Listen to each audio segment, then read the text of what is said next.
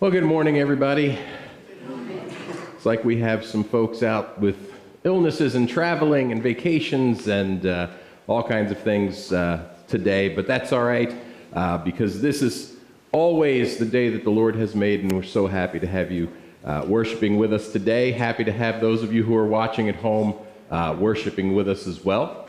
Uh, just want to give you another reminder. I know we said this in the announcements, uh, but next week after church is our uh, annual council meeting. So we're going to be talking about the things that we did as a church in 2021, the things that we are planning to do in 2022. Uh, we're going to be doing a couple of pieces of business with the, with the members, the voting members of the church, uh, but we invite everybody to uh, come and stay and listen to uh, some of the great things that God has been doing through uh, the individuals and through this congregation.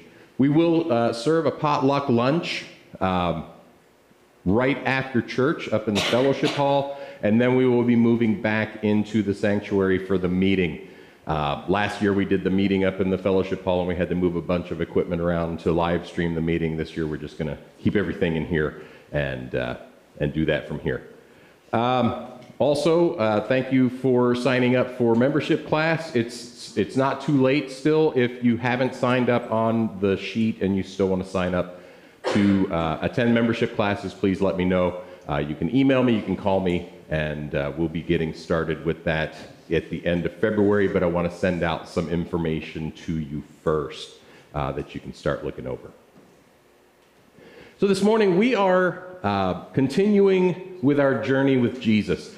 Uh, we're spending some time learning about this Jesus that we read about in the New Testament um, and all of the things that he did, the life that he led. And we're going to look at a lot of the ways that he proved uh, to his disciples and to the people around him who he was, that he is the Christ, the Son of the living God.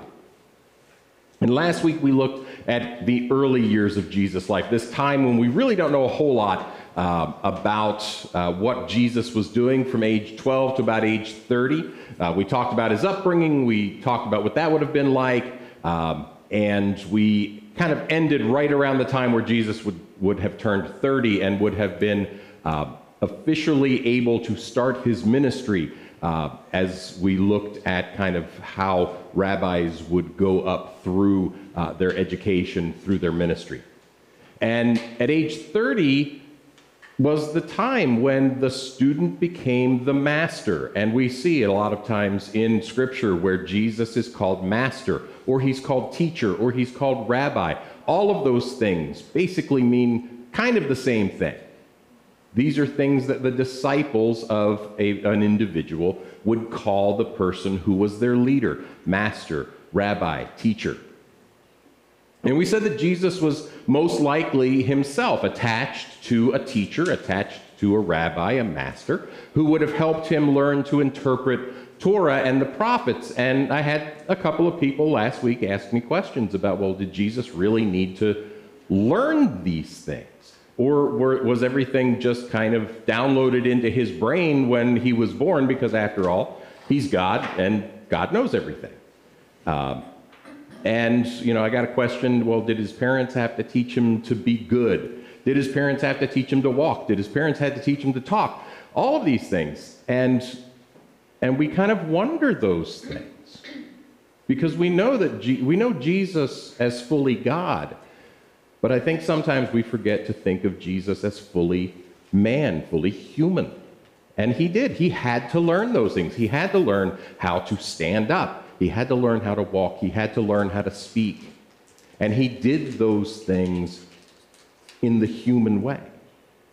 Right? At the very end of uh, the passage last week in, in Luke uh, chapter 2, we read that Jesus went home with his parents and were obedient to them. He, they, he listened to what they had to say, he learned from them. So Jesus did. He had a human life. Jesus had to, to learn how to write, he had to learn how to read, he had to memorize the Torah, just like all of his peers. He had to do all of those things. Jesus even had to be potty trained.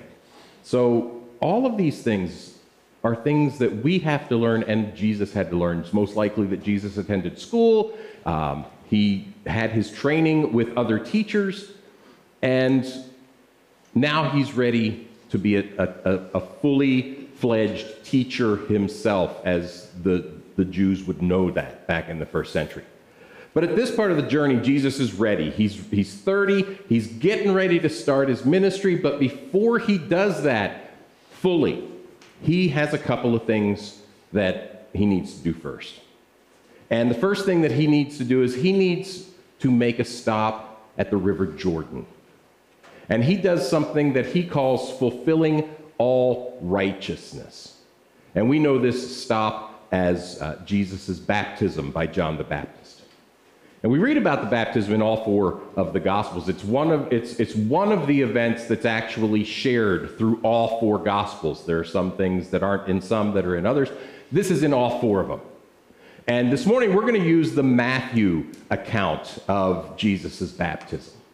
So, leading up to his baptism, we find John the Baptist. He's at the River Jordan. That's out in the wilderness. He's not like in a city. He's not, you know, preaching in some big building or cathedral or synagogue or anything like that. He's basically living out in the country, eating locusts and wild honey, dressed funny, and preaching to people.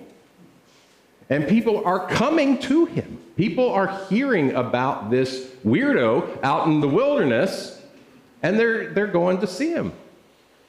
And when they go to see him, he starts talking to them, he starts preaching to them, and he starts baptizing them.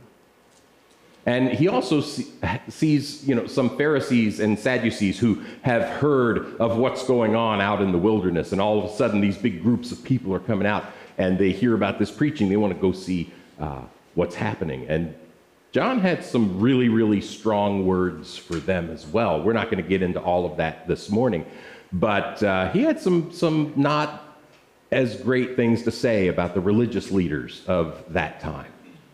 In Luke's account, uh, people start questioning is, is this the Messiah? They look at John and they see what he's doing, they hear the preaching that he's preaching. Is this the one? Is this the guy? Is this the man that we've been waiting for for hundreds and hundreds of years? And John replies, and again, this reply is similar in all the Gospels, but we're going to look at the Matthew chapter 3 uh, response. Starting in verse 11, we read uh, that John says, I baptize you with water for repentance. But he who is coming after me is mightier than I, whose sandals I am not worthy to carry. He will baptize you with the Holy Spirit and with fire. Now, John obviously is talking about not being the Messiah. No, not the Messiah. He's on his way. Hang tight. But I think he's also talking to his disciples, John's disciples, about the fact that he is not a worthy teacher for Jesus. He, he is so far below Jesus on the teaching scale that he's not even worthy to carry his sandals. And disciples back in that day would carry the things of their teachers as they would go around and travel with them. And John's saying, No, I'm not even worthy to do that. This guy that's coming, the one you're waiting for, he is awesome. And you guys know I don't like the word awesome, right? We overuse the word awesome too much. When I say that he is awesome, I mean he is someone who is going to fill you with awe.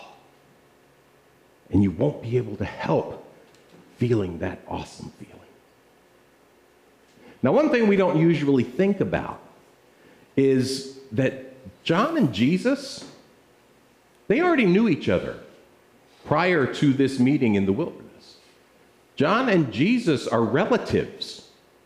Some of us don't re- remember that or don't realize that. They, uh, their mothers, Mary and Elizabeth, we read about in the, uh, the, the chapters leading up to this, where Jesus and John are both born.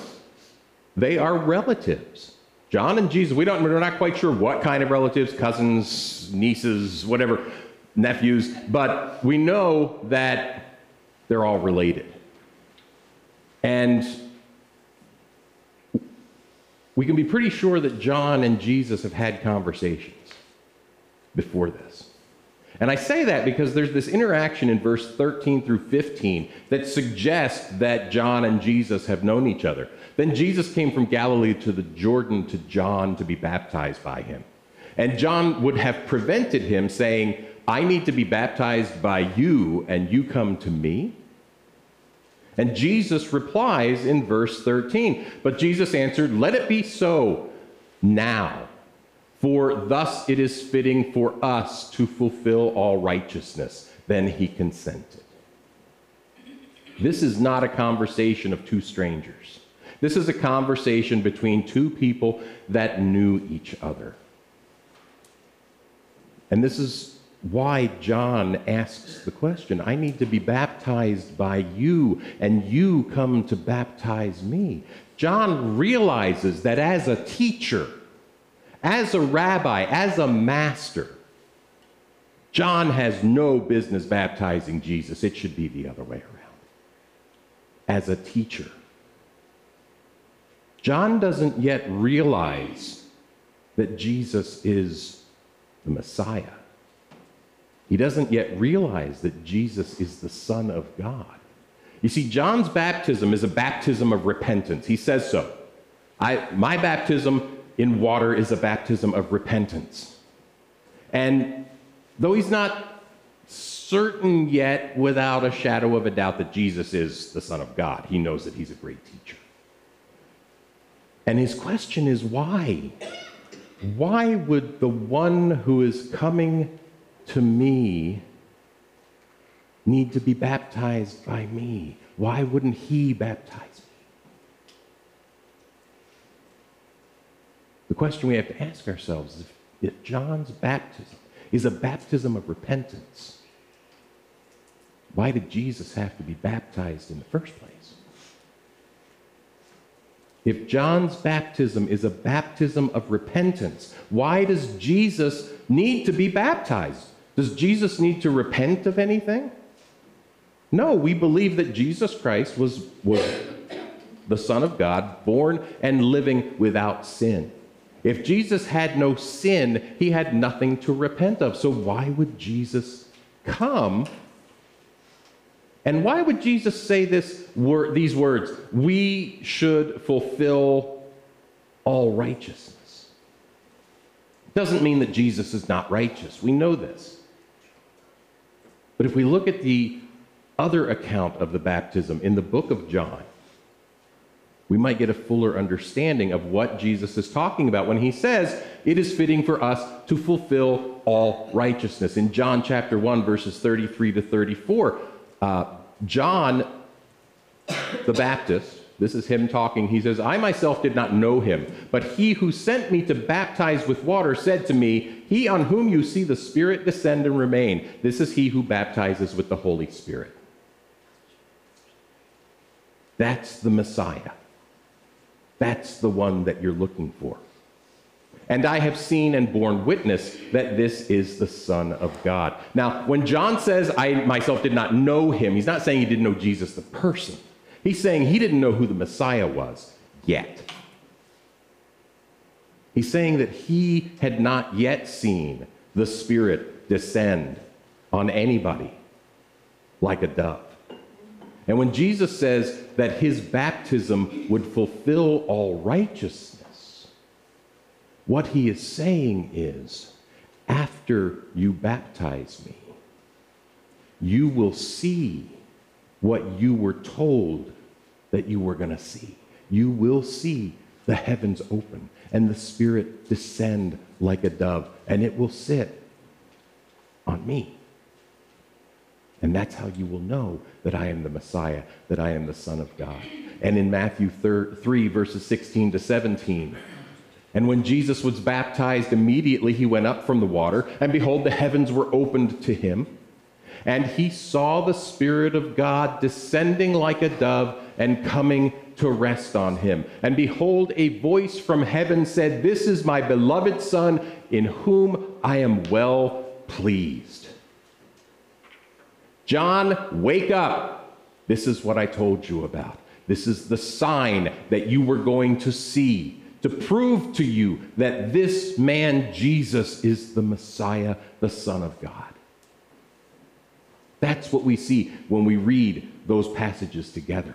And that is what baptism was for those people in the first century, and especially for John. It was this outward sign that Jesus is who he says he is. John saw it, John heard the voice. There is no doubt in John's mind that this is Messiah. And that's what that baptism was that day. And that's what baptism is for us today. Baptism is an outward sign that we are who we say we are in Christ. When Jesus gave his final instructions to his disciples, he told them, All authority in heaven and on earth has been given to me. Go therefore and make disciples of all nations, baptizing them in the name of the Father and of the Son and of the Holy Spirit, teaching them to observe all that I have commanded.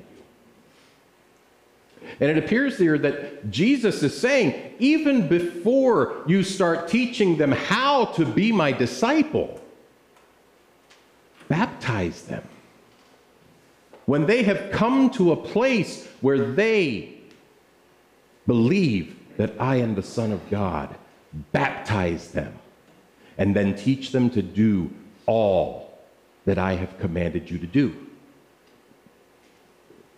Now, it's not the baptism that saves us, right? And we know that. Only the grace and mercy of God does that. And, and, Paul writes about this many, many times. In Titus 3 5, he says, He saved us not because of works done by us in righteousness, but according to his own mercy, by the washing of regeneration and renewal of the Spirit. Remember, Jesus said, To fulfill all righteousness, you need to baptize me. But when we are saved, it is not because of any works of righteousness that we would do. Baptism is an act of righteousness, but that's not what saves us. What saves us is believing that Jesus is the Son of God and that God raised him from the dead. Baptism is an act of faith, and baptism is an act of testimony. How many of you have ever sat in a church and somebody said, Anybody want to give a testimony? I know not in the Brethren in Christ church because we don't do that kind of thing. But I grew up in Pentecostal church, and every single Sunday morning, who wants to give a testimony to Jesus? Right? We've heard it, we've seen it. I actually kind of enjoy listening to people talk about the things that God has done in them and through them. And maybe we'll start doing that here a little bit more often. But baptism, the act of water being somehow applied to you is an outward expression of the testimony that, yes, I believe that Jesus Christ is who he says he is. And yes, I am striving to live my life every single day the way that Jesus taught us to live it in the Gospels. Paul writes about baptism. Do you not know that all of us who have been baptized into Christ Jesus were baptized into his death? We were buried, therefore, with him by baptism into death, in order that just as Christ was raised from the dead by the glory of the Father, we too might walk in newness of life. It's a sign that we want to do that, that we have new life, and that we're going to live new life. And this passage, this particular passage, among others, is the reason that the Brethren in Christ Church and other churches believe uh, in the adult baptism by submersion. Right? Submersion. We take the person, we hold them under the water for 20 minutes, we bring them back up, and they're saved. No, they're not saved. And we don't hold them for 20 minutes, so don't be afraid. Right? But we, we they go all the way into the water, they come all the way out. Uh, I had, uh, when, when my son Tom was baptized, he said he didn't want to hold his nose because he wanted to make sure that his nose got cleaned of all unrighteousness as well. Uh, that was a long time ago. Um, but if you know anything about the Brethren in Christ Church, Um, you know that we come from uh, this, uh, this line of people called Anabaptists. Um, and if you don't know what an Anabaptist is and you don't know the history of Anabaptism, this book I, rec- I, I really recommend to you, The Naked Anabaptist. First of all, people will look at you funny when you're reading this book. But The Bare Essentials of a Radical Faith by uh, Stuart Murray he just lays out really in, in, really plain language this whole idea of the history of Anabaptism and who these people were and why they did what they did. But Anabaptist literally means rebaptizers. And what it was, it was this, this small group of people back in Europe uh, in the 16th century who came to believe that it was adult baptism by submersion that was true baptism. They believed that if you were baptized as an infant, you really weren't baptized because you hadn't had the opportunity to come to repentance in Christ. So they got rebaptized. And when they got rebaptized, they were in danger of the death penalty. They could have been killed for getting rebaptized, this small group of people. This was a radical concept back in the 16th century. You guys didn't know that we were descended from radicals, did you? Yeah, brethren in Christ, we are radical, radical people. But they risked death. They were, they were told, and people were told, that Anabaptists, if they got rebaptized, were blaspheming God. And that was punishable by death. What they believed was that infant baptism, more than anything else, was financially and politically motivated. Because if you got baptized into the Roman Catholic Church, you got added to the Roman Catholic Church's population. And if you were added to the population, they could tax people more, they could get more money, they could have more people, all of this stuff. They believed that that's why infant baptism was infant baptism. I don't know if that's the truth, but that's what they believed at the time. But there are, are arguments that our churches have about how somebody should be baptized. Should we sprinkle them with water? Should we pour water over their heads? Should we dunk them in for 20 minutes and then bring them back up? What are we supposed to do? Is only one way acceptable?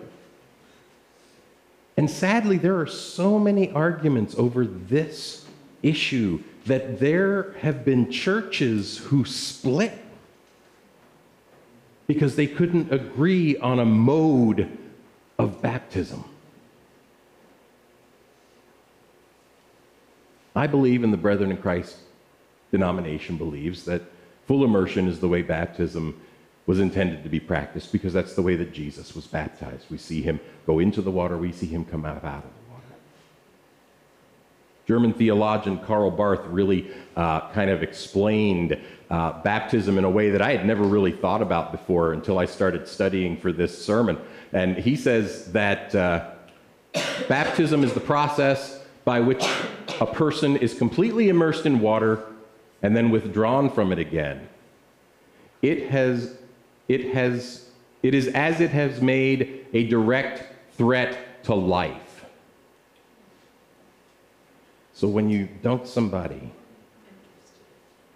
it's you're literally threatening their life. Maybe you won't pull them back up again. Seriously.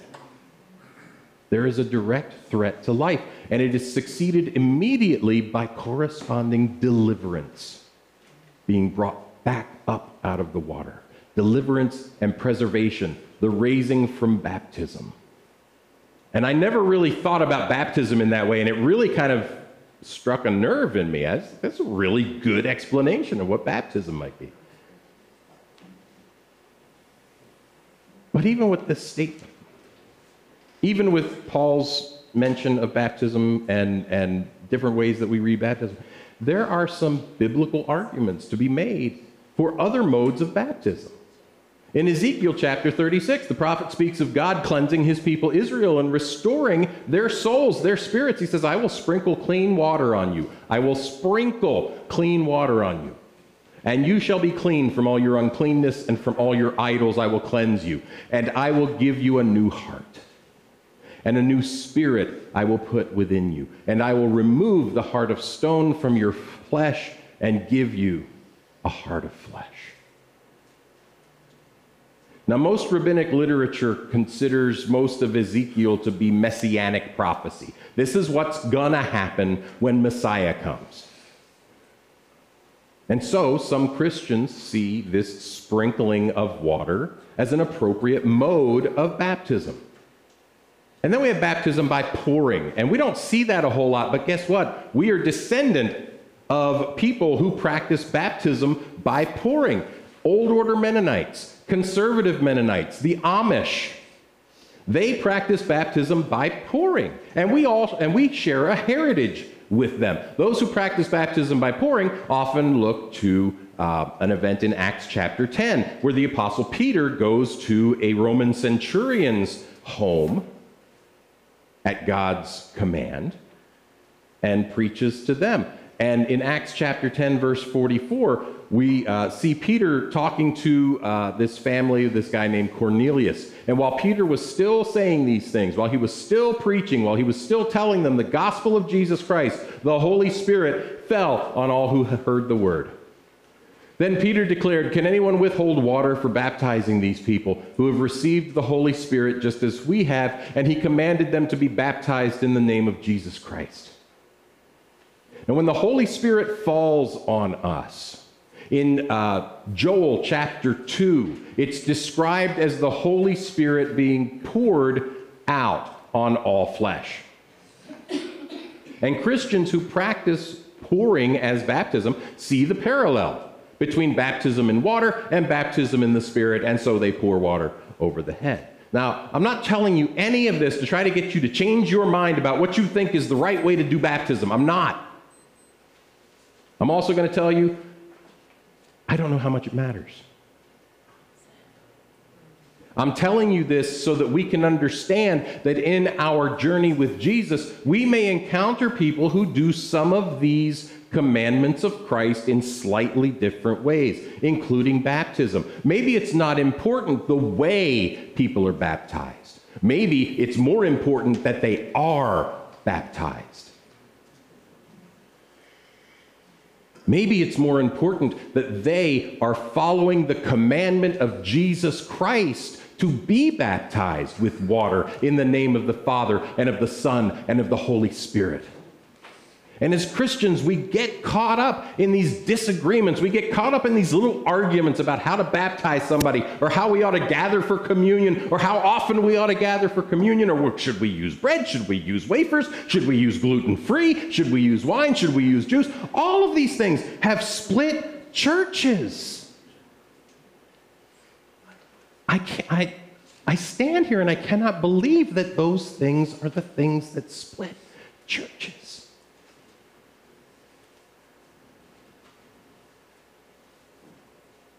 The thing we got to think about is that all of these things that are splitting churches, they're, they're representations, they're symbols. What we ought to be caring about is is this person being baptized? Is this person taking the Lord's Supper, taking communion? And are they doing it in a way that Christ commanded? Are they doing it with a heart of righteousness? Those are the things that we need to concern ourselves about. We dunk, the Amish pour, the Lutherans sprinkle. And there are true disciples of Jesus Christ in all of those groups. We need to look at the obedience of the disciple of Jesus Christ. We need to look at our own obedience. And if I am being obedient to the will of Jesus Christ and I'm being obedient to his command, Water's going to be involved in baptism. That's all I know. What I really want is to please Christ. What I really want is for someone to baptize me in the name of the Father and of the Son and of the Holy Spirit. Our focus needs to be look at this new brother and sister in Christ who are being baptized and publicly declaring their faith in Jesus, not how was the water applied. I should be looking at you and saying, I am so thankful that you were obedient to the will of Jesus Christ, not how you get wet. These are the things that we need to focus on. These are the things that will bring us together as Christians. These are the things that will unite us in building the kingdom of God so that it can be strong on earth today. And every time we have a fight or an argument or a disagreement over something that just doesn't matter, we weaken the kingdom of God. We weaken the body of Christ. And as you continue your own journey with Jesus, I want to encourage you to focus on those things that Christ has commanded. If you have questions about how to do something, you can ask. But the important thing is that you do it and that you do it with a heart of righteousness. Next week, our journey with Jesus is going to take us into the wilderness again. What the Bible shows us is Jesus' first real, true confrontation with the enemy. I hope that you'll join us. Would you pray with me? Heavenly Father, we thank you for today. We thank you for the cold weather. We thank you that uh, you are allowing things to lay dormant so that in the spring they can burst forth in new life and new beauty. Father, we thank you that you allow us to gather here on a Sunday morning to worship you, to learn about you, and to gain strength to follow your commands. Father, I ask that as we go through our journey with your Son, Jesus Christ, that we will focus on who he is and what he wants us to do. We'll make that our focus and not the unimportant things. Father, help us to be individuals, help us to be a congregation that strengthens the kingdom of God, that builds it up rather than tearing it down. Ask all of these things in the name of Jesus Christ, our Lord and Savior. Amen.